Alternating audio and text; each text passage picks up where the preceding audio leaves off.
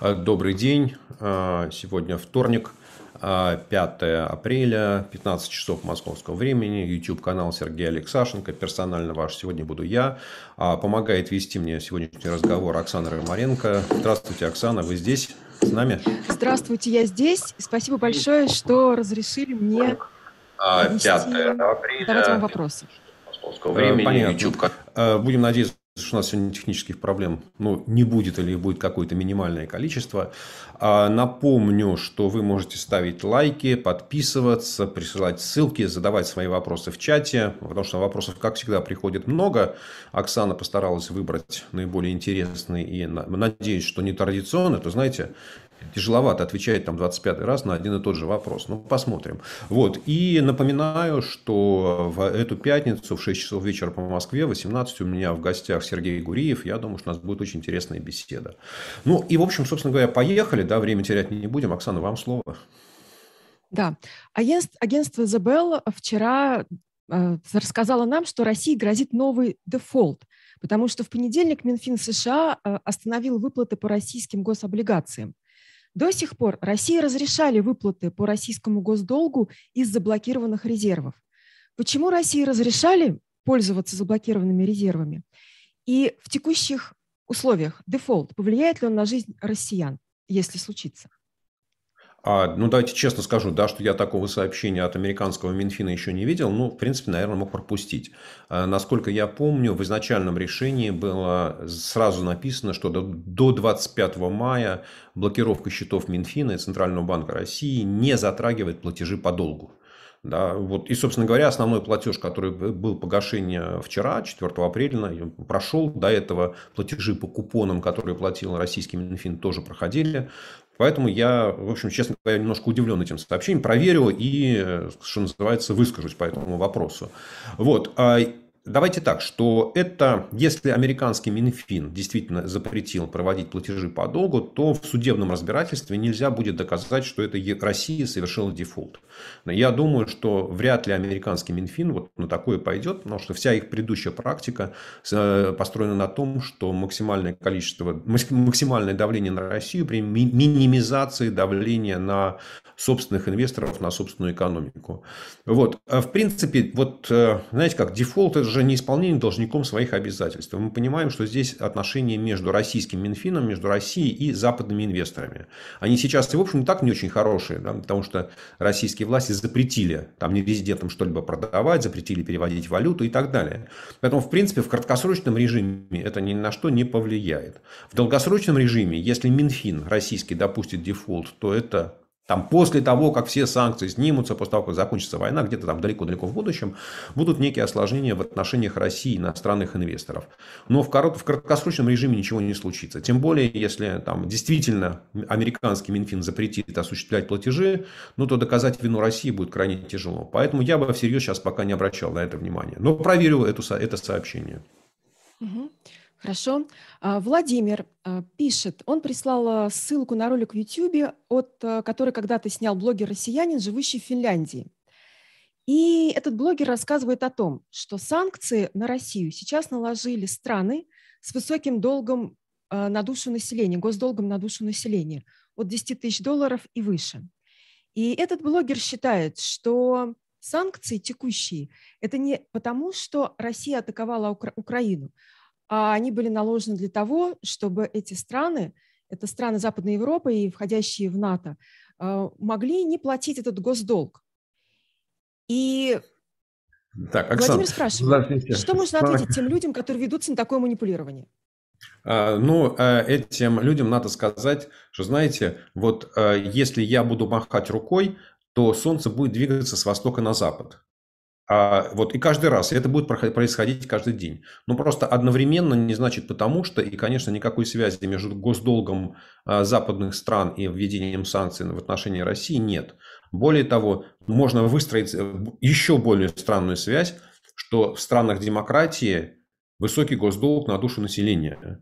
Да, и вот, соответственно, чем выше, чем больше у вас уровень демократии, тем, в общем, тем хуже вам живется. Но, с другой стороны, нет ни одной страны, у которой есть устойчивое развитие и диверсифицированная экономика, и высокий уровень жизни населения, у которой бы не было демократии. Да, поэтому вот если и есть зависимость, то зависимость между уровнем демократии, уровнем развития республиканских процедур в обществе и уровнем развития экономики. Вот. Уровень госдолга, ну, да, современный. Современная экономическая теория, на самом деле, и практика с начала, наверное, двадцатого века идет по пути того, что государство постепенно наращивает свой государственный долг. Но если вы посмотрите на графики, время от времени они с этим борются и считается, что все держат это под контролем. Каким образом можно уменьшить госдолг Финляндии, США, Германии, Франции, Италии и так далее по списку, если будут на Россию введены санкции, я не вижу. Поэтому, знаете, как, что делать с такими людьми, нужно, знаете, вот так покрутить рукой, пальцем у виска и сказать: слушай, а ты это самое, к врачу сходить не пробовал? И на этом разговор заканчивает. Просто сказать, что, знаете, идиотские идеи я не обсуждаю. Ну или почитайте учебники по экономике, да, например? Это не поможет, люди читать не умеют, Оксана. Понятно. Но мы вот умеем и читаем э, о том, что агентство The Bell пишет об индексе пи эм ай российской сферы услуг. Э, Этот индекс рухнул с пятидесяти двух пунктов в феврале до тридцати восьми пунктов в марте. Напомню, что этот э, индекс пи эм ай – это индекс деловой активности, который рассчитывается на основе опроса менеджеров по закупкам. Что означает такое падение этого индекса, о чем может свидетельствовать? И вообще стоит ли нам в, в этой ситуации, в текущей, обращать внимание на разные индексы?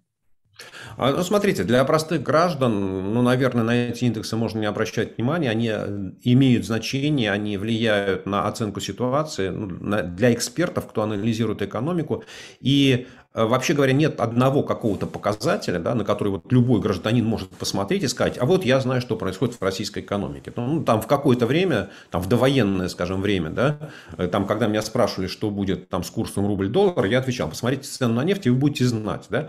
Но это вот такой в спокойной ситуации. Сейчас, конечно, там нужно смотреть на какие-то мгновенно появляющиеся показатели, потому что вся статистика приходит с большим запозданием. Ну, например, там повлиял ли уход иностранных компаний на динамику Там, российской экономики. Мы об этом узнаем в статистической сводке за март, а она выйдет в первые дни мая. Да? То есть, чтобы мы понимали, насколько длинный лаг. И в этом отношении вот такие конъюнктурные опросы, в том числе и менеджеров по закупкам, они показывают бизнес-настроение. Да? То есть, что думают руководители предприятий, в данном случае менеджеры по закупкам, как они оценивают ситуацию, перспективу на ближайшие месяцы. И все, что ниже пятидесяти, это означает, что они ожидают ухудшения. Ну, то есть, вот пятьдесят два это означает, ну, в принципе, наверное, будем как-то медленно карабкаться наверх. Да? А, минус, а тридцать восемь уже означает, что ну, падение неизбежно и будет достаточно сильным. Потому что минус тридцать восемь это уже сильное отрицательное значение. Но это такая оценка менеджеров. Да? И насколько она будет подкреплена статистикой, какой статистикой, опять сейчас говорить, наверное, рано. На самом деле есть несколько вопросов, связанных с экспортом и импортом. В частности, Константин, он спрашивает про экспорт готовой продукции в Китай и Азию вообще. В частности, продуктов питания, что в этой отрасли были какие-то движения, но в целом попытки не были успешны. Никто особенно не заработал. Но сейчас стоимость труда в эр эф, очевидно, упадет, курс тоже в пользу экспорта. И многие логисты и закупщики считают, что сейчас бизнес у них попрет. Действительно, может, это шанс сейчас для российского экспорта? Ну, смотрите, на самом деле российский экспорт, он достаточно такой консолидированный, да, и его очень легко анализировать, потому что там есть нефть, газ, нефтепродукты, это половина российского экспорта, а иногда даже там шестьдесят процентов в зависимости от уровня цены. Потом идут металлы, черные, цветные, драгоценные, потом идут химия, удобрения, лес, древесина, и вот все это вместе набегает процентов к восьмидесяти. Да, соответственно, вот здесь, ну, по большинству таких товаров, в принципе, там достаточно стандартные, как это, сервисы, как правильно сказать, спецификации товаров, да, ну, то есть нефть, она и нефть, да, вот там, не знаю, там российский Юралс или еще какой-то там восточно-сибирская нефть, вот, она известна какого качества и как она продается. Гораздо сложнее с товарами типа продовольствия, потому что здесь очень многие страны, они, с одной стороны, пытаются защищать свой внутренний рынок от импорта продовольствия, потому что ну, деревню поддерживают, пытаются поддерживать все. А с другой стороны, все, что связано с импортом продовольствия, это влияет на здоровье населения, и поэтому очень сильный санитарный контроль, санитарные процедуры, и нужно очень много бороться с бюрократическими процедурами. Я знаю много российских компаний, которые пытались выходить на рынки Китая, на рынки Индии со своим зерном, со своим мороженым, с другими продуктами питания. Не могу сказать, что там никому это не удалось, но успехи минимальные, да, потому что сопротивление очень большое, а расходы на логистику, расходы на стартовое внедрение, ну, то есть вот для того, чтобы начать продавать там свое зерно в Китае, вы должны года три ходить и доказывать, что ваше зерно хорошего качества, да, что там нет никаких там насекомых, никаких жучков, что оно соответствует стандартам, каждая партия будет одна и та же, вы тратите три года, вы тратите деньги, и вы не, не, не знаете, чем все это закончится. Разрешат китайцы вам или не разрешат. Да? Поэтому я думаю, что для российских экспортеров ну, продовольствие, в первую очередь, ну, традиционный рынок – это Северная Африка, Ближний Восток, вот то, что, я не знаю, как это правильно сказать, там Иран, Афганистан, Ирак, вот эти страны, это такой наиболее устойчивый рынок, и его хорошо понимают, и там российские экспортеры продовольствия хорошо там живут. Что касается нефти, я уже много раз на это говорил, да, что есть... Нефть, которая, вот, ну, есть нефть, которая идет в Китай, это примерно сорок процентов российской нефти. Ну и очевидно, что Китай ее будет закупать, да, потому что там долгоср... в основном долгосрочные контракты, и обе стороны в них заинтересованы. Есть нефть, которая продается в Европу по трубе. Это нефтепровод «Дружба». И, соответственно, вы вот эту трубу вы никуда не повернете. Да? Либо вы продаете нефть, которая идет туда, либо вы закрываете этот нефтепровод и сокращаете добычу нефти на сорок миллионов тонн. Это примерно восемь процентов российской нефти. Вся остальная нефть из России идет по морю. И, в принципе, танкеры могут везти ее куда угодно. Мы слышали в марте много историй о том, что международные трейдеры отказываются покупать российскую нефть. Ну, соответственно, вот, а вот Индия готова ее покупать со скидкой там, тридцать-тридцать пять долларов за баррель. Вот, пожалуйста, да, соответственно, может или не может. Да, что-то может уходить. Поэтому я, честно говоря, понимаете, когда, вы продаете, когда экономика продает сырье, я не вижу очень больших проблем, но за исключением того, что вот идет по трубам, да, типа газ и нефть. А все остальное, конечно, там это вопрос цены, вопрос логистики, вопрос времени на перестройку цепочек. Но можем ли мы говорить о том, что те логисты и менеджеры по продажам, которые раньше работали с Китаем, что им надо учить арабский язык, например, да, к дополнению к китайскому, тогда, в общем-то, рынок они могут расширить? Не, ну слушайте, если вы уже вошли на китайский рынок, если вы знаете китайский язык, конечно, вы там должны оставаться, потому что ну, китайский рынок, он намного больше и намного более стабильный, чем арабский. Там уровень жизни, в принципе, выше, чем в арабских странах. Да, поэтому, конечно, знание там арабского вам никогда не помешает, но там логистика на Китай строится одним образом, да, логистика на, на Ближний Афри... Средний Восток, на Африку строится другим образом. Опять, опять знаете, как вот...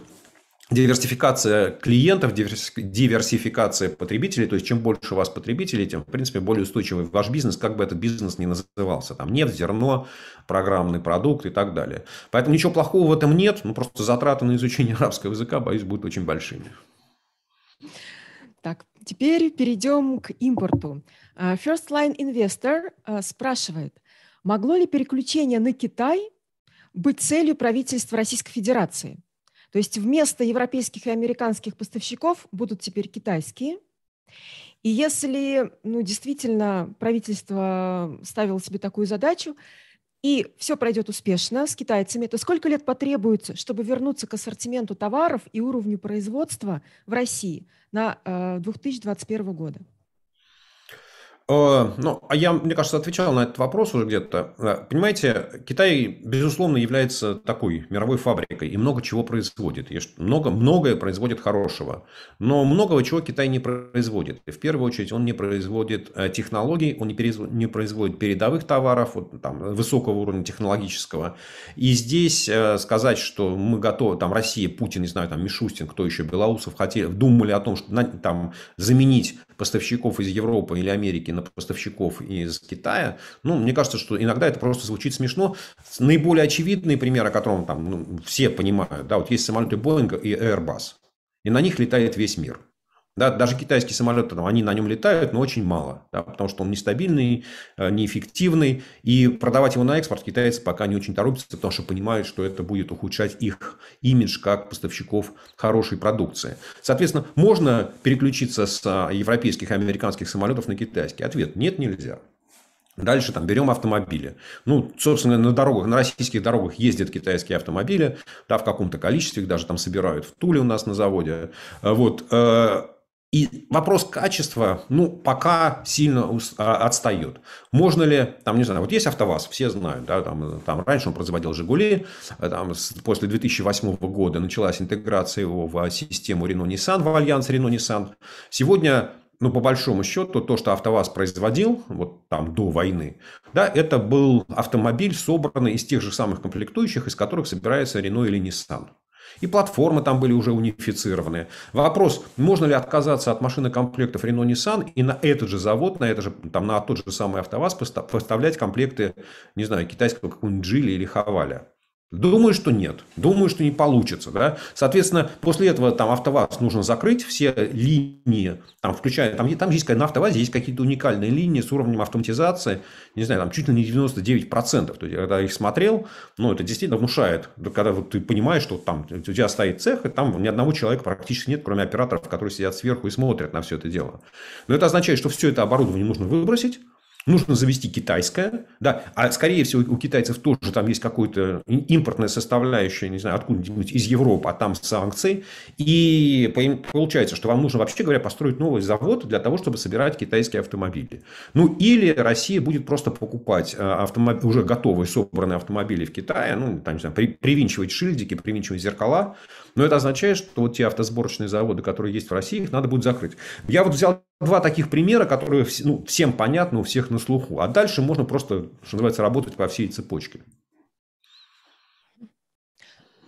Валерий спрашивает, какими же могут быть санкции для того, чтобы у Путина не было денег делать новые танки? До него доходит информация от его знакомых из России о том, что поставщики из ЕС действительно исчезают. На их место приходят поставщики из Турции, Китая и Индии. И не, они не видят, что доходов у государства становится меньше. Зачем тогда все эти санкции, если вот они есть, а танки все равно делаем? Валерий, смотрите, в экономике ничего не бывает завтра. Да, вот если мы берем не финансовый сектор экономики, где крах может наступить сегодня, и завтра все станут сразу бедными. Ну, или там, богатыми тоже там, в один день там, в два раза вы не можете обогатиться, а вот там обеднеть в два раза там, на индексе вы можете сразу. Вот.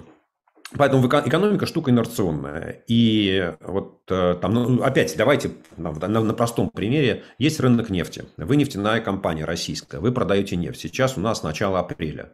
Вы подписываете контракты с трейдерами, договариваетесь о том, что поставка нефти будет идти в мае или в самом начале июня. То есть через четыре-шесть недель. Да? Соответственно, вы сегодня берете на себя обязательство, что там в апреле, в мае, в июне вы поставите нефть. Соответственно, после этого трейдеры начинают вести переговоры с покупателями, и чем ближе срок, там, там они уже понимают, кому какую партию поставлять. Соответственно, расплачиваются за покупку нефти в конце мая, в начале июня, и где-то в середине июня вы, как нефтяная компания, получаете деньги и платите налоги. То есть, чтобы мы понимали, что вот этот лаг между тем, когда вы там подписали контракт, и тем, когда вы получили деньги, он очень большой. То есть, в марте в Россию приходили деньги по нефти, которую продавали. Ну, да, понятно, что ее добывали в марте, но продавали ее еще там в январе, в начале февраля. И поэтому, конечно, вот такого непосредственного влияния на там, финансы всей экономики его нет. Вот. Единственная санкция, которая, ну, что называется, вообще может остановить финансовые потоки, да, это... заблокировка всех корреспондентских счетов всех российских банков в евро, долларах, франках, фунтах и так далее. Да, тогда вообще ни один платеж в России, иностранный платеж в свободной валюте, в конвертируемый, не будет приходить ни в Россию, ни уходить из России. Вот это такая самая жесткая санкция, после чего там деньги не будут приходить. Вот. Следующий вопрос. Остановит ли это производство танков? Ответ. Нет, не остановит. Да? Потому что производство танков финансируется из бюджета. Да, и, соответственно, у министра финансов Силуанова, ну, как минимум, да, вот вообще говоря, есть четыре с половиной триллиона рублей, которые в рублях лежат на его счетах в Центральном банке, и это примерно двадцать процентов, да, на четыре от двадцати трёх, ну, а примерно двадцать процентов расходов российского бюджета, чуть больше. И, в принципе, это означает, что два месяца министр финансов Силуанов может финансировать все бюджетные расходы, даже если он вообще не будет получать никаких налогов. А дальше у него есть фонд национального благосостояния. Да, конечно, он заморожен в валюте, но хитрость состоит в том, что Минфин держит свои валютные активы, в том числе весь фонд национального благосостояния, на счетах в Центральном банке. И, будучи министром финансов, я подхожу к председателю Центрального банка и говорю: так, смотри, у меня есть миллиард долларов на счете у тебя. Я этот миллиард долларов продаю тебе и получаю восемьдесят пять миллиардов рублей.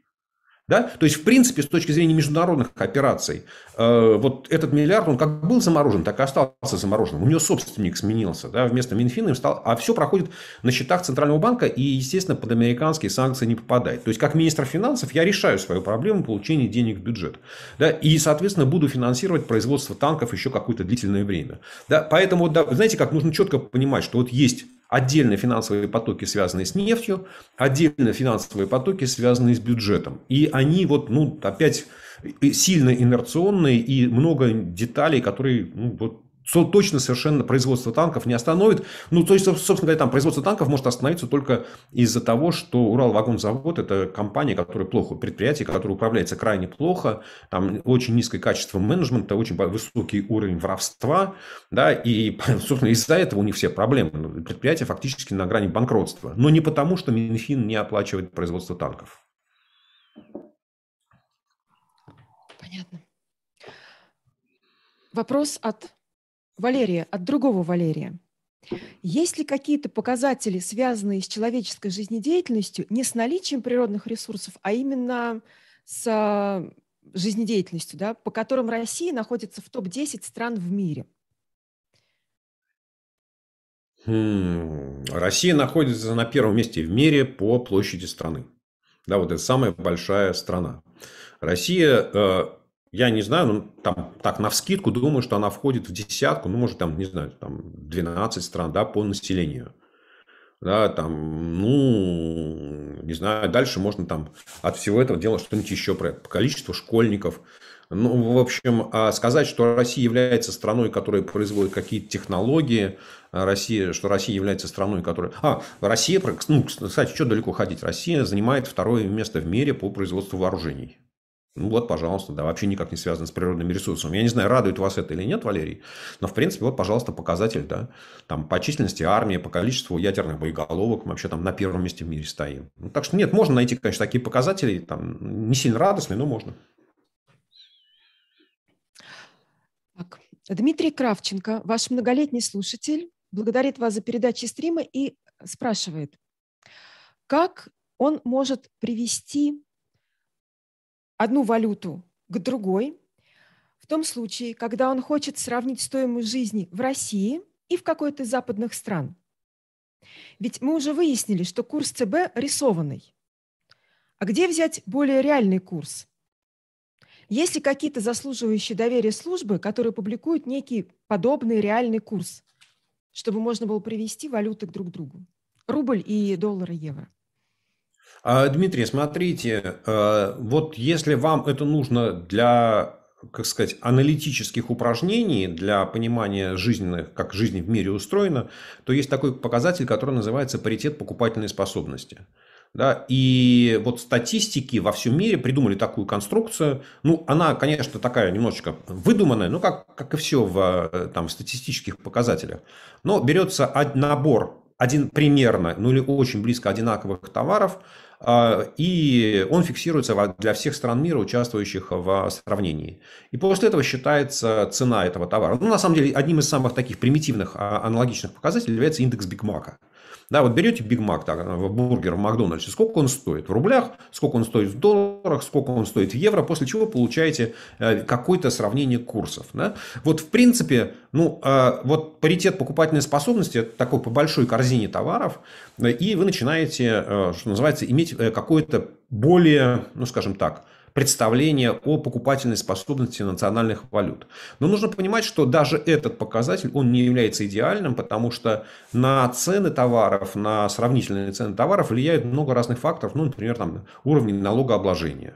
Да, или система финансирования государственных расходов. Ну, и тогда, то есть, если там у вас уровень налогов высокий, как, не знаю, там во Франции или Швеции, да, где он там сорок пять - пятьдесят процентов ВВП налоги составляют, выше, чем в Америке, где это тридцать процентов, то понятно, что тем или иным образом налоги перекладываются в цены, и общий, ну, как сказать, номинальный уровень цен, он будет другим. Вот, поэтому... Вот сказать, что, знаете, вот есть, знаете, как взять там линейку, да, или там штангенциркуль, и начинать им измерять и сказать, сколько вешать в граммах, и мы сейчас все... Да нет, конечно, ничего такого нет. И поэтому здесь, ну, вот, вот, вот, в принципе, то есть, мое такое, как сказать...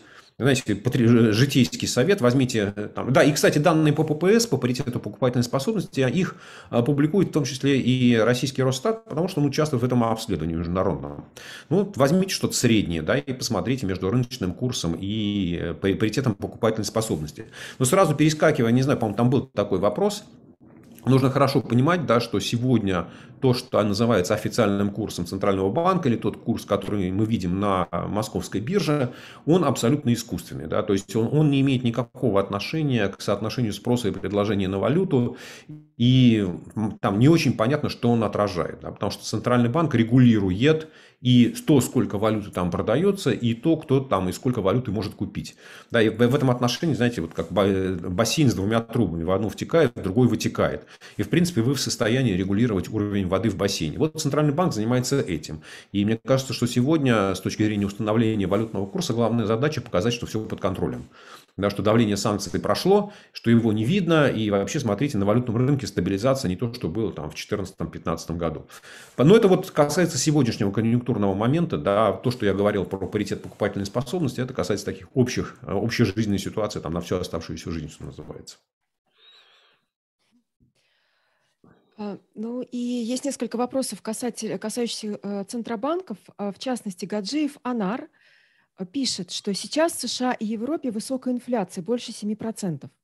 Но ключевые ставки у них хоть и повышаются, но не превышают пока одного процента. В России такая ставка была бы соразмерной инфляции. Скажите, от чего зависит размер ключевой ставки? Почему при схожем тренде размер ставки так сильно отличается? Анна, отличный вопрос. Если коротко, то вот подход центральных банков к установлению ставки отличается, ну, опирается на две вещи. Первое – это уровень развития экономики, да, а второе – это то, как руководитель Центрального банка видит инфляционное давление. И, соответственно, вот уровень развития экономики, ну, например, вот я там сейчас живу в Америке, так уж получилось, да, что здесь, ну, вот у меня в Вашингтоне, там, найти обменный пункт, где можно доллары поменять на евро, ну, вообще говоря, ничего не получится. Я помню, что мне в какую-то поездку нужны были наличные евро, где я со своими банкирами, не знаю, там, три, три дня проговорил, говорит, нет, слушай, Сергей, не можем. Вот просто не можем, у нас нет такой услуги, да, продажи евро. Да, и понятно, что вот в, в, в этой ситуации, ну, то есть я, я думаю, что, скажем, там в каком-нибудь более туристическом центре типа Нью-Йорка, наверное, может быть, все это выглядит по-другому, да, но вот конкретно говоря, в Вашингтоне это сделать нельзя. Не говорю, что там с долларами пойти в какое-то там окошечко и поменять, да, с обменными курсами. Вот, это означает, что, в принципе, американское население, оно живет в одновалютной системе, то есть доллар, он и в Африке доллар, а уж в США у тебя точно только доллары, все меряется в долларах. И никакого другого, скажем, ухода в альтернативную валюту у американцев нет. У россиян есть, как всегда, альтернатива при высокой инфляции. Да, если низкие процентные ставки по депозитам, то там начинают покупать доллары, евро и уходить в сбережения в иностранной валюте. И поэтому Центральный банк России, не только России, там Бразилии, Турции, ну, всех, всех вот таких развивающихся стран, где есть... как другая единица, денежная единица организации сбережения, они вынуждены это учитывать. Да? И, то есть, неким образом уровень своей ставки приближать к уровню инфляции. И, и понятно, что вот в стран... А дальше начинается ключевой вопрос, как руководитель Центрального банка видит инфляцию. Вот, например, Жером Пауэлл, который сегодня является председателем эф эр эс, он уже там с начала прошлого года, с начала какого двадцать первого года и практически там до конца этого прошлого года, весь год говорил, что мы считаем, что инфляция носит переходный характер. Что рост инфляции в США вызван тем, что изменилась структура потребления, а структура производства под него не перестроилась. Ну и поэтому все это дело пройдет, инфляция пойдет на спад, и смысла повышать ставку нет, потому что ставка воздействует на финансовую экономику, на спрос на кредит, на склонность к потреблению, к накоплению для населения, что типа повышай, не повышай ставку, это ничему не поможет. И он там до середины марта продолжал там покупать государственные ценные бумаги, политику вот этого мягкого накачивания экономики деньгами. Да, соответственно, уже в начале этого года он сказал: нет, слушайте, мы погорячились, инфляция носит непереходный характер, мы с ней будем бороться и будем повышать ставку. Да? То есть вот э, не нужно думать, что руководители центральных банков, даже если это Америка, еврозона, они какие-то такие безгрешные люди, у которых есть хрустальный шар, они все знают, они ошибаются, ошибаются регулярно, ошибаются часто, ошибаются сильно. Да? Причем, ну, там я слежу за там, экспертами, которые оценивают американскую финансовую ситуацию, там уже в середине прошлого года там, соотношение тех, кто говорил, что инфляция не переходная, было там три к одному. То есть все понимали, что инфляция носит гораздо более глубинный характер, но тем не менее вот человек, которого конкретно зовут Жером Пауэлл, у него была другая концепция в голове, что нет, это переходное, что это пройдет. Да? Соответственно, сейчас там будут повышать ставку и очень быстро, но ее же тоже там в Америке там, не, не бывает такого, что там, не знаю, с двух процентов не знаю, до десяти процентов. Только в России такое, ну, там, в Турции, в Бразилии может происходить. А в России другая ситуация. В России другая ситуация. Там руководитель Центрального банка Эльвира Набиуллина, она, у меня ощущение, не очень хорошо чувствует макроэкономику. И у нее, вот если почитать все ее заявления, когда она делает там, после заседания Совета директоров по вопросам денежной политики, там она всегда говорит: Есть, есть инфляционные риски, проинфляционные, которые толкают инфляцию вверх, а есть дезинфляционные, которые толкают инфляцию вниз. Вот у нее в любом случае всегда баланс оценок всегда в сторону роста инфляции. Причем она, одни и те же факторы можно называть как проинфляционными, так и дезинфляционными. Там цена на нефть растет, давит инфляцию вверх. Цена на нефть растет, давит инфляцию вниз. Потому что, ну, в общем, короче говоря, вот и у нее... Там концепция такая, что в России повышение процентной ставки, оно повлияет на уровень инфляции. Моя позиция состоит в том, что в России вот структурная инфляция из-за того, что изменилась структура потребления и структура предложения, это очень сильный фактор инфляционного давления. И здесь процентная ставка ЦБ никак не повлияет. Но опять, вот я вам говорю, да, что вот есть друг... всегда нужно понимать, что если у тебя низкие процентные ставки, то население может убежать в другую валюту. А второе есть, ну как сказать, вот...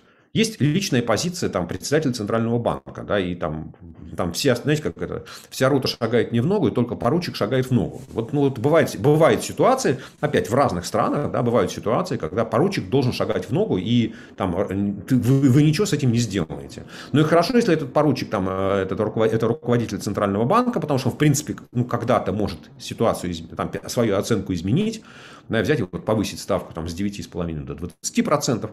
Хуже, когда таким поручиком является президент страны, там, ну, или там премьер-министр, как в Турции, да, где вот Эрдоган, он говорит: нет, я хочу, чтобы ставка была низкая, или Трамп пытался все время давить а, федеральную резервную систему, что давайте опускайте процентную ставку. Да? Поэтому вот, ну, вот, исходя из соотношения вот этих вот вещей, ставка там туда или сюда движется.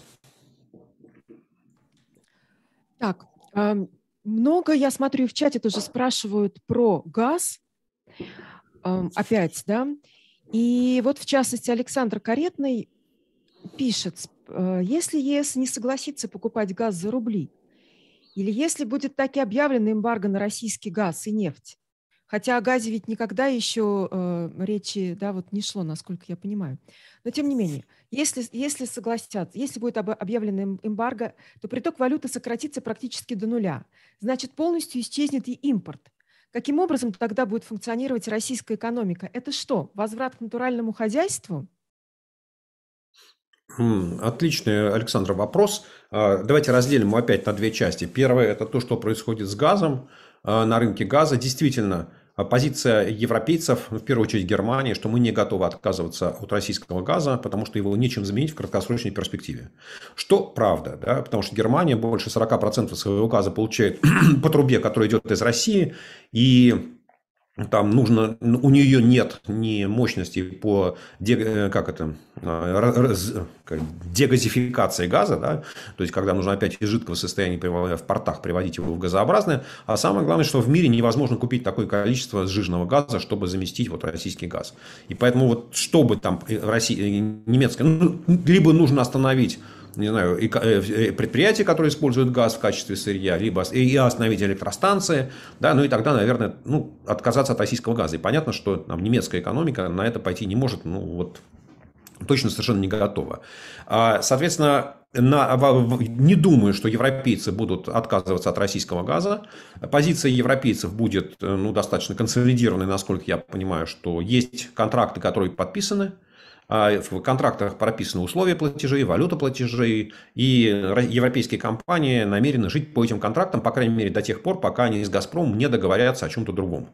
Если у «Газпрома» есть какие-то идеи, почему нужно договариваться о другом, то давайте, что называется, вести переговоры. Пусть компании ведут, как это у нас называлось, это спор хозяйствующих субъектов. Ну, в данном случае это не спор, а там выяснение отношений хозяйствующих субъектов. Вот «Газпром» с потребителями вступит в переговоры, и, возможно, ну не знаю, вдруг кому-то там «Газпром» скажет: слушайте, давайте мы перейдем на эту чертову путинскую схему, но я за это вам дам скидку в цене на газ на десять процентов. Ну, я думаю, что вполне вероятно, что какие-то компании этим можно будет купить. Да? А если не десять, то двадцать.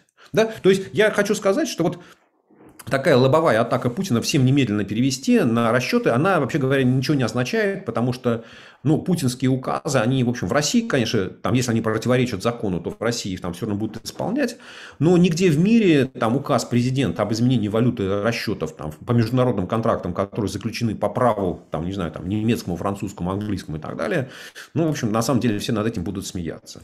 Другой вопрос – это что будет делать Путин?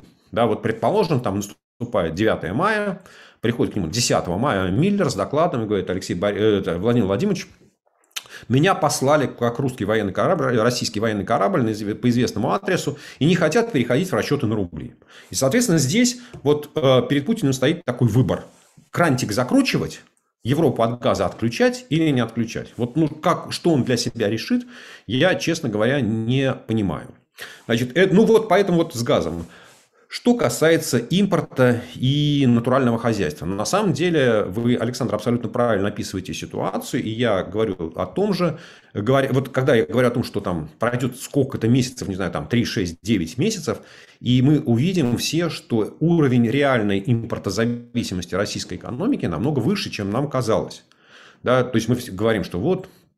Там, не знаю, там собираются отечественные самолеты, собираются отечественные стиральные машины, там собираются отечественные автомобили. Вот. Но выясняется, что автомобили собираются из импортных машин и комплектов. В стиральных машинах стоят микросхемы, которые приходят из, из Тайваня, которые сейчас не будут поставляться. И вот... Дело, вот, собственно, на самом деле не очень важно, да, то есть либо компании объявляют бойкот России, не хотят чего продавать, либо у России исчезает валютная выручка, да, и нельзя купить. Вот сценарий, когда импорт исчезает, ну, это, конечно, будет очень тяжелым, да, потому что ну, российская экономика, хотим мы или не хотим, она интегрирована была в мировую вот там тысячами нитей. Да, и вот это строилось на протяжении там, последних тридцати лет всего постсоветского периода. И сейчас Путин вот как-то... Гордиев узел, да, или Гордиев, Гордиев узел, а, наверное, все-таки. А, и меня поправляли, я забыл. Простите, простите, если, если сможете. А, вот, соответственно, вот Путин, вот все, все эти связи российской экономики с глобальной, он просто обрубает одним, что называется, ударом своего, не знаю, там, самурайского меча. А, вот, и, соответственно, экономика от этого дела пострадает со страшной силой. Да? Что, чего, что исчезнет, какие предприятия остановятся, удастся их заменить там, китайскими, турецкими, индийскими комплектующими. Ну, сейчас реально никто не знает. Сказать, что ну, совсем натуральное хозяйство, наверное, нет, но я обычно привожу в пример, я говорю, мне, мне кажется, что это будет что-то типа там, советской экономики образца восемьдесят пятого года. Ну, там, да, как, там, правда, была экономика с учетом стран социалистического лагеря. Но, в принципе, вот все, что было на полках магазинов, было отечественного производства, действительно там сто процентов отечественное. Да, и ты понимал, что там есть стоит, стоит цветной телевизор «Горизонт» и там «Рубин» или «Темп», Он называется цветной телевизор, да, но когда ты там едешь в соседнюю Финляндию или Венгрию, и там стоит цветной телевизор японский или американский, ты понимаешь, что, в общем, продукт, вообще говоря, должен выглядеть по-другому. Да, вот будет возвращение туда, такую технологическую отсталость, сильно, то есть российская экономика будет отброшена назад, не знаю, лет на сорок, может, на пятьдесят. Угу. Был вопрос такой, а есть ли какая-то отрасль экономики, которая может быть выстрелить в текущей ситуации? Короткий ответ – нет. Я думаю, что вот сказать прямо, что отрасль выстрелит, ну, наверное, такого не бывает. Вообще говоря, нужно хорошо понимать, что нигде в мире, там, не только в России, а вообще в принципе, вот не бывает такого, чтобы там все предприятия какой-то отрасли вот, чувствовали себя хорошо или чувствовали себя, ну, там, плохо, наверное, могут чувствовать, хотя даже там в условиях самых сложных, тяжелых кризисов всегда находятся какие-то предприятия-передовики, которые там что-то, компании-передовики, которые что-то умеют найти, какую-то нишу. Наверное, наверное, в какой-то момент, вот опять... Я приводил, по-моему, эту аналогию, что Россия находится в таком затяжном, российская экономика находится в, затяж, в затяжном прыжке, и парашют еще не раскрылся. Да? И, возможно, в тот момент, когда парашют раскроется, и им там, парашютист сможет управлять, возможно, какие-то предприятия, какие-то компании, они ну, начнут понимать, в чем состоит их ниша, начнут понимать свои конкурентные преимущества и начнут как-то... Ну, может быть, да, чувствовать себя неплохо, демонстрировать какой-нибудь там рост, хороший рост. Да? Но вот сказать, что есть какой-то сектор, который точно совершенно будет чувствовать себя хорошо, я не могу. Ну, то есть, вот как, гипотетически, да, если бы в России, там, можно сказать, вот в России, если вы наладите производство там, микросхем современных, да, вот, то вы будете, там, вот идеальный бизнес. Проблема в том, что современные микросхемы нельзя произвести без использования американских патентов, американских технологий, оборудования, произведенного там, в Европе. А всего этого дела российская экономика приобрести не может. Даже там, вот этот танкстрем, который там Рейман купил завод под Зеленоградом, построен завод, да, в принципе, он уже там лет десять да, мучается, никак даже микросхема позапрошлого там, не знаю, технологического уровня не может начать производить. Поэтому короткий ответ – нет. Я думаю, что таких отраслей не будет. Борис Лопанский спрашивает. Как, по вашему мнению, повлияет на экономику Казахстана остановка отгрузки казахстанской нефти по ка тэ ка на два месяца? ка тэ ка – это Каспийский трубопроводный консорциум. И не инспирирована ли эта авария эр эф для, для давления на Казахстан? Ну, я не люблю конспирологические теории, у меня нет доказательств того, что это сделано специально российскими властями. Вот. То есть, судя по всему, там действительно была технология, авария, связанная с природными условиями, потому что Новороссийск, ну, это такое место, где шторма, они бывают достаточно сильными, и вот погодные условия бывают достаточно суровыми. Ну, мы с вами там много раз видели всякие наводнения в Сочи, да, ну, в общем, на самом деле Сочи от Новороссийска уж не, очень, не так уж очень далеко, да, и, в общем, понятно, что природа время от времени может преподносить там свои сюрпризы. Вот, то, что у Казахстана возникают проблемы с экспортом нефти, да, безусловно. То, что Казахстан пытается искать пути решения там, через э, Турцию, через э, порты Балтийского моря, по железной дороге из России, да. Э, сказать, что это вот удар, который подкосит казахскую экономику, что она там после этого начнет шататься, и Токаев на коленях приползет к Путину и скажет: Владимир Владимирович, спасай меня, как спасаешь Лукашенко, я думаю, что этого не случится. Да, но это, это будет такое не, не сильно приятное событие, ну, будет, да, то есть эффект будет там негативным. Насколько сильным, опять, давайте подождем, увидим статистику. Вопросы по касающиеся экономики Украины. Григорий, бывший экономист, предлагает такую схему для быстрого восстановления Украины. Образовать международный фонд, который должен формироваться отчислениями с продаж российской, российских углеводородов. Например, тридцать долларов с барреля нефти идет в этот фонд. При такой системе мы сможем создать капитал, снизить цены на рынке и так далее. Спрашивает ваше мнение, возможно ли такая схема помощи Украине? Смотрите, Григорий, примерно такая схема существовала в отношении Ирана и Ирака, там нефть в обмен на продовольствие, и для этого нужно, чтобы вся экспортная выручка, ну хотя бы там за нефть и газ, шла через один канал, через один счет, Ну и, в принципе, не очень важно, да, это может быть счет в Центральном банке, а это может быть счет в каком-нибудь, не знаю, там, в том же самом Газпромбанке. Но этот счет должен быть под контролем э, там, внешнего наблюдателя. Да? Второе, кто может такие санкции ввести, кто может такое ограничение ввести. Но, безусловно, там и в отношении Ирана, и в отношении Ирака, это была Организация Объединенных Наций, Совет Безопасности. Я сильно сомневаюсь, ну, то есть я практически сто процентов уверен, что Совет Безопасности такого решения не примет, хотя бы потому, что у России есть право вето. Да, вот, поэтому через Совет Безопасности это явно не пройдет, но эта тема обсуждается. Эта тема обсуждается на уровне экспертов.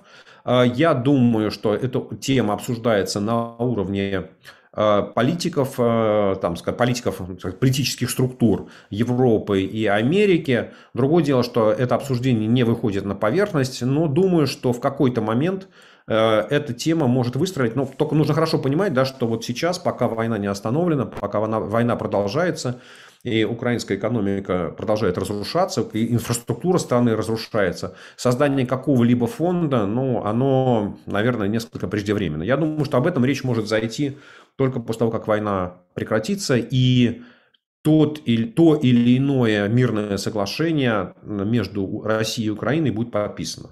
Да, только после этого можно будет э, там, обсуждать в том или ином формате, да, как компенсировать Украине тот ущерб, который нанесла российская армия.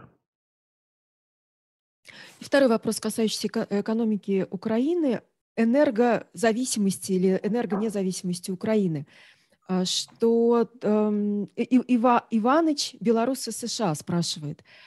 До открытия месторождения на Ямале украинский газ шел в Российскую Федерацию с Харьковской и Полтавской области. По разведанным запасам сланца Украина номер два в Европе. И потребление газа в Украине меньше добычи. Что мешало и мешает Украине стать энергонезависимой страной, а в перспективе и энергоимпортирующей в плане газа? Энергоэкспортирующей, наверное. Смотрите, Иваныч. Иваныч. Ну, есть, как это, хорошие новости, есть плохие новости.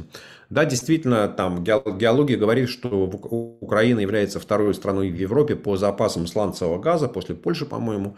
Но все попытки американских компаний, которые занимаются добычей сланцевого газа, определить там уровень экономической эффективности, ну, выгодно или невыгодно. Да, ведь, понимаете, скажем, условно говоря, там в земле очень много нефти, очень много газа. Ну, просто добыча значительной части, там, условно, в российской Арктике есть очень много нефти. Но добыча становится рентабельной при цене нефти, не знаю, там, выше двухсот-двухсот пятидесяти долларов. То есть, в принципе, нефть есть, но добывать ее экономически неэффективно. Вот то же самое со, со сланцевым газом в Украине. Он есть, но ни одна из компаний, которой было предложено заняться добычей сланцевого газа в Украине, не, на это не согласилась. Она поняла, что ну, на этом заработать нельзя, а потерять можно много. Это первая часть. А вторая часть. Украина действительно добывает, если я помню правильно, где-то порядка двадцати миллиардов кубометров газа в год, а потребление чуть-чуть выше тридцати. То есть, в принципе, две трети, там, ну, шестьдесят процентов газа Украина добывает сама. К сожалению, увеличить добычу газа Украина не смогла, несмотря на то, что там правительство ставило такую задачу, руководители Нафтогаза пытались это сделать. Что этому мешало?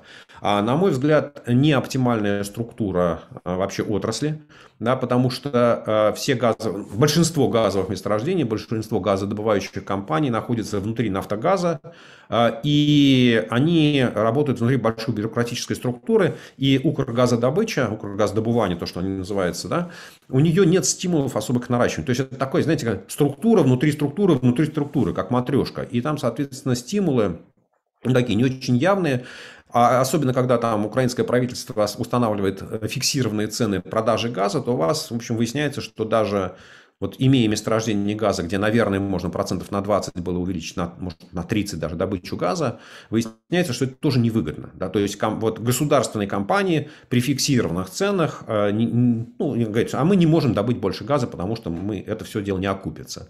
Вот. Э, можно ли провести реформу отрасли? Да, в моем понимании можно. Э, это сложно, но считать, что там Украина...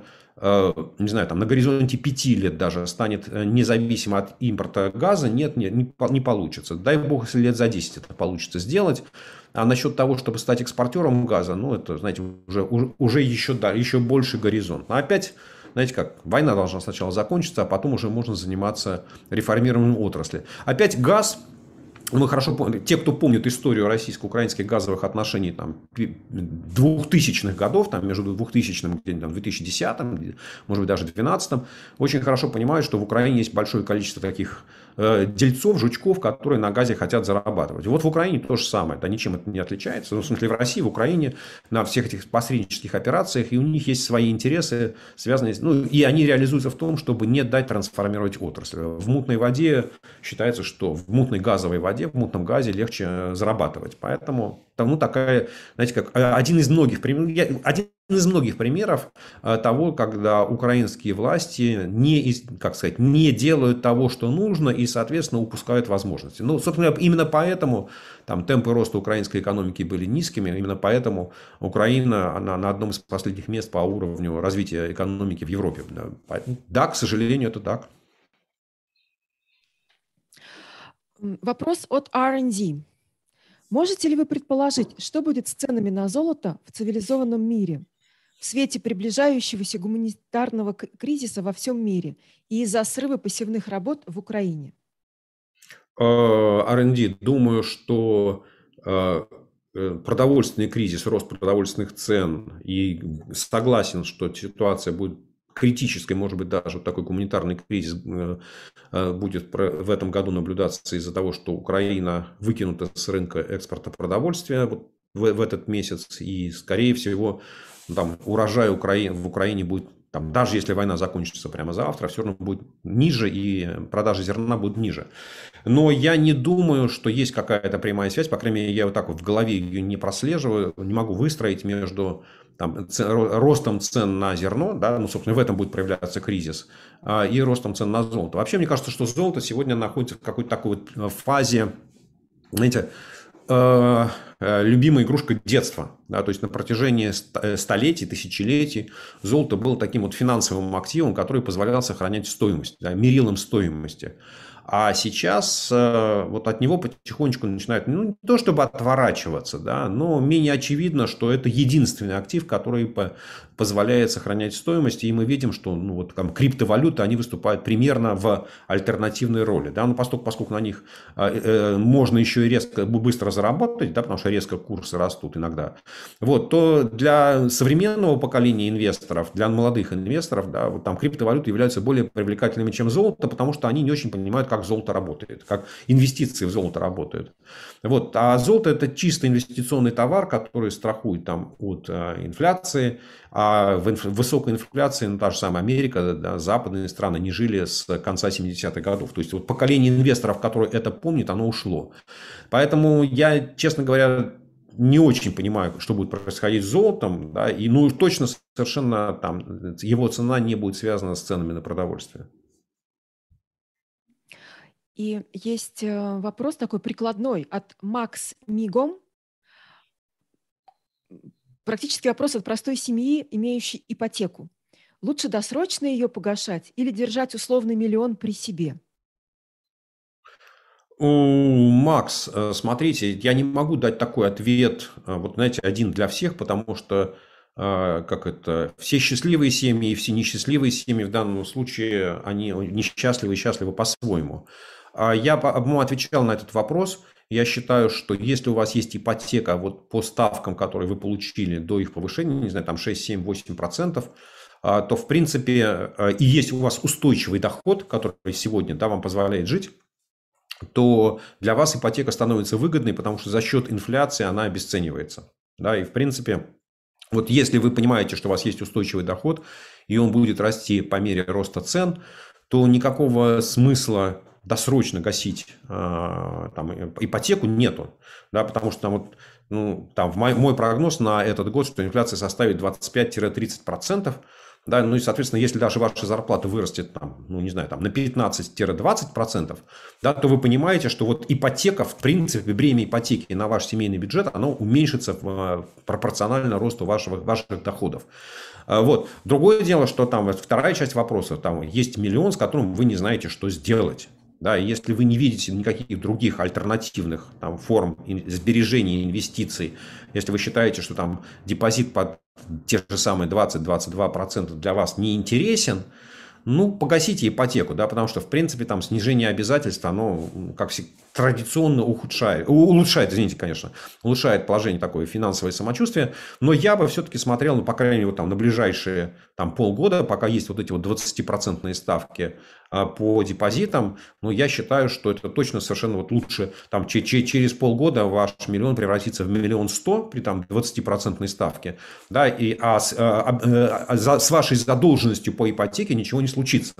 То есть это означает, что вот там вы за полгода получите сто тысяч рублей просто, что называется, из воздуха, которыми вы при желании сможете погасить свою ипотеку. Да? Поэтому вот, мне кажется, что ну, вот нет такой вот жизненной необходимости. Я, по крайней мере, вот, ну, я бы сказал так, да, что я бы в такой ситуации не стал сейчас гасить ипотеку. Ну, просто считаю, что это ну, она, чем, чем дольше, да, такой, знаете, как вот, что называется, ну, абсолютно свинский подход, наверное, да, но, в принципе, чем дольше будет сохраняться высокая инфляция, тем меньше мне придется платить в сумме за, там, то, то, по тому ипотечному кредиту, который у меня есть. Поэтому досрочное погашение при растущей инфляции, оно невыгодно. А что будет с ценами на недвижимость, спрашивает Диана Шафикова. И какие факторы, кроме демографии, будут влиять на цены? Ну, цены на недвижимость будут расти, да, наверное, все-таки, да, потому что в силу инфляции будут расти цены на строительные материалы, в силу инфляции будут расти заработные платы.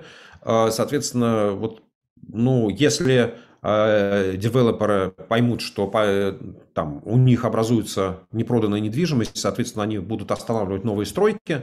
Ну, то есть, они, этот рынок, слава богу, он не монополизирован, да, и, соответственно, там он работает в, в условиях такой спроса и предложения. Опять, сейчас в данном случае я говорю там на какой-то достаточно длинный горизонт, то есть я не могу вам сказать, что будет с ценами на недвижимость там, через три месяца или через пять месяцев. Да?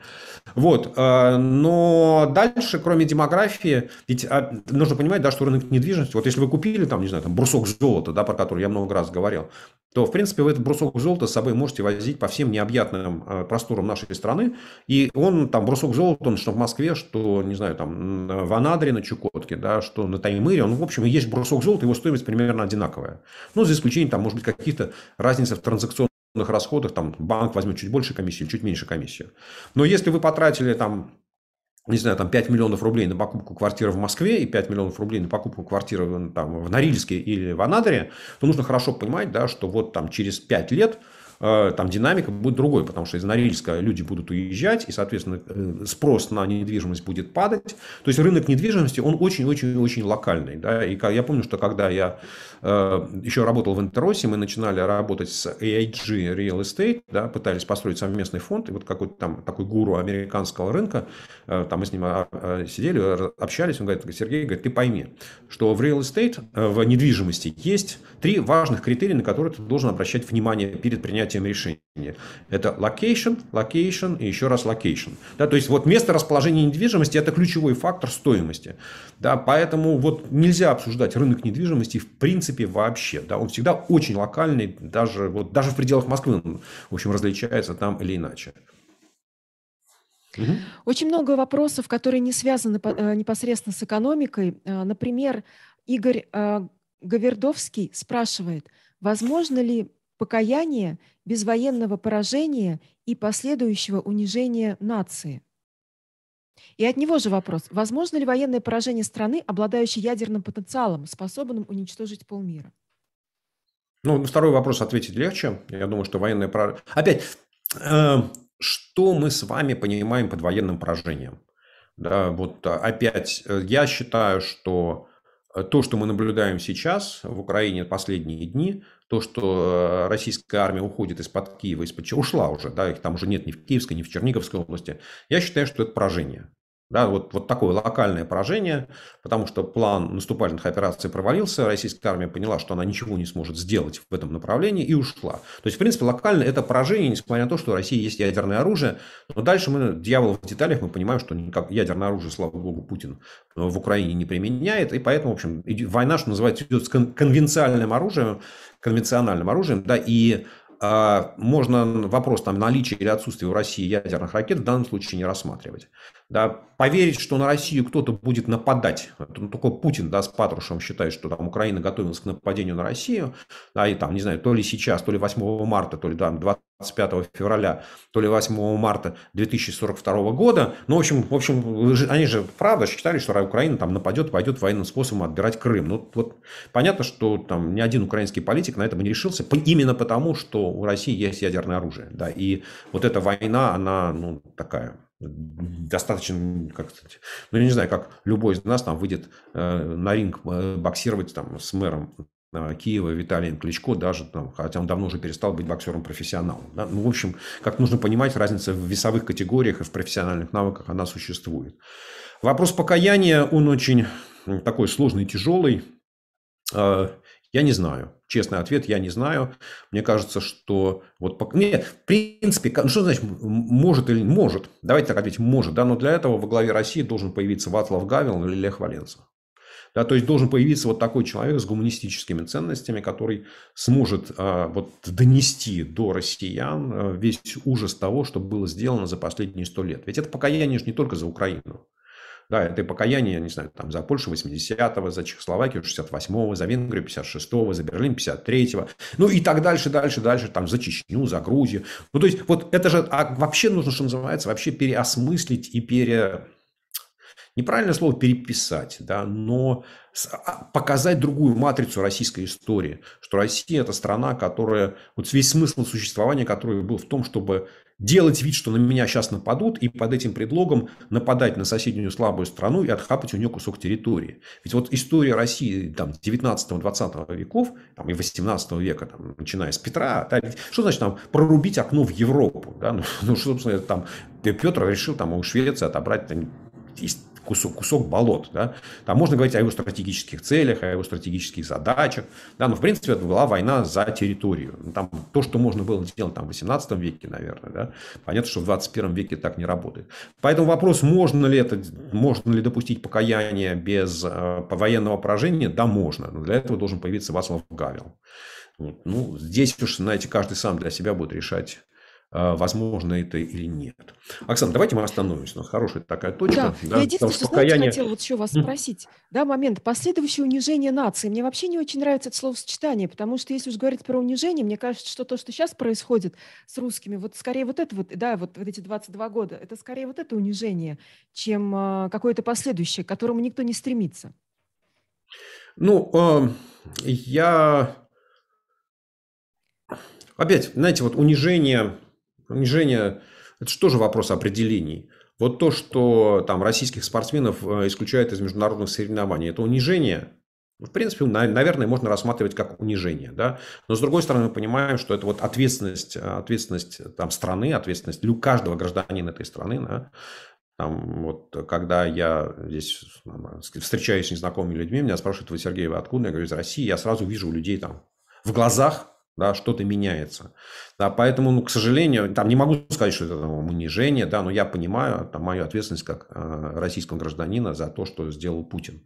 Да, поэтому вопрос унижения, ну, не думаю, что кто-то, знаете, как будет вот чморить и там носом и мордой в грязь тыкать, да, но то, что России будут очень долго все это дело вспоминать, это правда, это правда. Поэтому мне кажется, что унижение, это же речь такая, поскольку, поскольку Россия не может проиграть войну, да, вот в полном смысле этого слова, ее территорию, не, как нельзя, нельзя унизить нацию, там, вот, при, принудить нацию, да, или, там, если вы не оккупировали всю территорию. Ну, в общем, мы видим, да, что вот, там, даже там, не знаю, там, вторая или первая ядерная держава мира не смогла оккупировать территорию Украины, что там для меня было совершенно очевидно само, до начала войны, я об этом постоянно говорил, что смысла в войне против Украины нет, потому что невозможно оккупировать такую территорию, а уж тем более территорию России оккупировать, да, а дальше, что называется, выстраивать всех, там, перед тем, как получить похлебку с супом в кинотеатр, чтобы посмотрел тридцать минут о зверствах в Буче, не знаю, в Бородянке, там, в Грузии и так далее, ну, Так, так не будет. Да? Но то, что Россия, россияне, россиянам предстоит пере, переосмыслить историческую матрицу, переосмыслить роль России в истории, переосмыслить поведение России в мировой истории, это совершенно точно. Вот. Спасибо большое, Оксана. Так, уважаемые зрители, значит, напоминаю, что нужно ставить лайки, что нужно подписываться. А самое главное, если вам понравилось, как Оксана сегодня, что называла, провела свой дебютный э, стрим, вот, то я попрошу там вот в чате ей поаплодировать, да, чтобы мы понимали, что у нас получилось неплохо. По крайней мере, я считаю, что, э, как говорится, первый блин точно... Ну, первый блин у нас вышел комом, а второй блин у нас получился. Оксана, большое спасибо. Вот, наверное, будем, что называется, будем двигаться дальше, будем продолжать. Поэтому я с вами сегодня прощаюсь. Всего хорошего, хорошего окончания дня. Соответственно, не забывайте, что в пятницу в восемнадцать у меня Сергей Гуриев. Ну, а дальше, что называется, как обычно, пишите вопросы, ждите ответы. И до новых встреч. До свидания.